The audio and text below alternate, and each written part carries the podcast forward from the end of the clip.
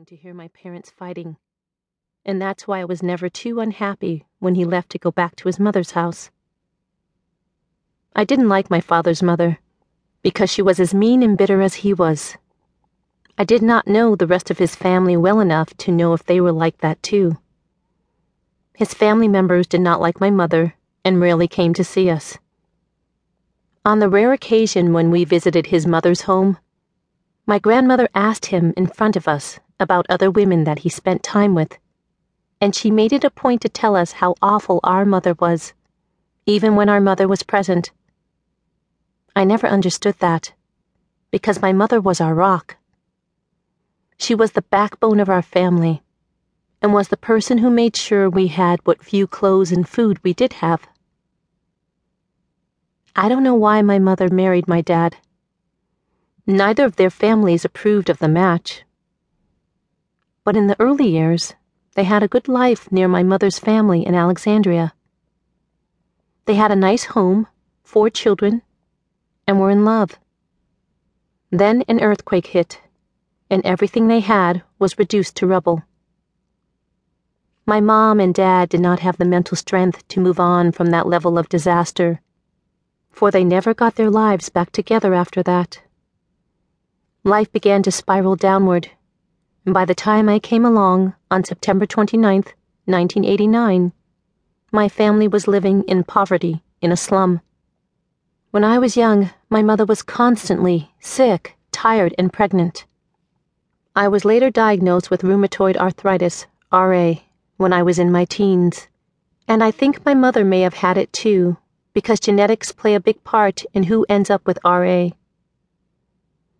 Rheumatoid arthritis is a long-term autoimmune disease that causes inflammation of the joints and surrounding tissues.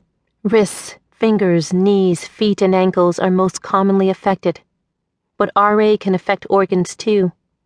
The disease begins slowly, usually with minor joint pain, stiffness, and fatigue. Morning stiffness is common, and joints may feel warm, tender, and stiff when not used for a while. It is not an easy disease to live with, and it must have been even harder for my mother, who had few resources and who had to care for her many children. In Egypt, many children do not go to school. It is legal there for children to stop school and begin work when they are fourteen years old. Only families that need money force their children to begin working at that age, but the families that struggle the most don't send their kids to school at all. We were one of those families. I never went to school and never learned to read or write. I did both much later in life, after I was freed. I had four younger siblings, and my role in the family was to care for them while my parents worked.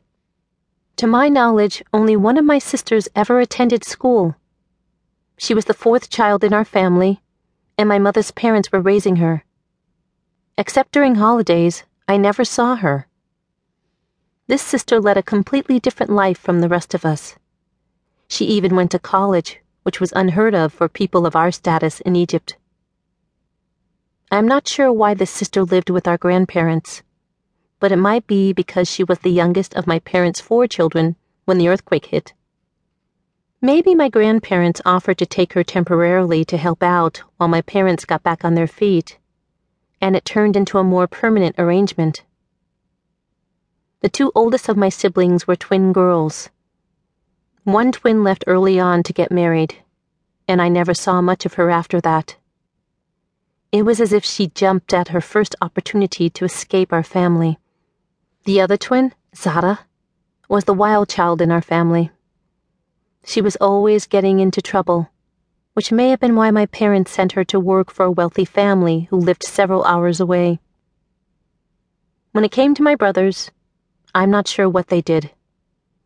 I know that some of my older brothers went to school because they got up every morning, gathered their books, and walked to the school that was not too far from our house. At least I think that's what they did most days. Other days they could have had jobs, or have been carousing on a street corner somewhere. I wish I had thought to ask my brothers to teach me to read and write, but for whatever reason...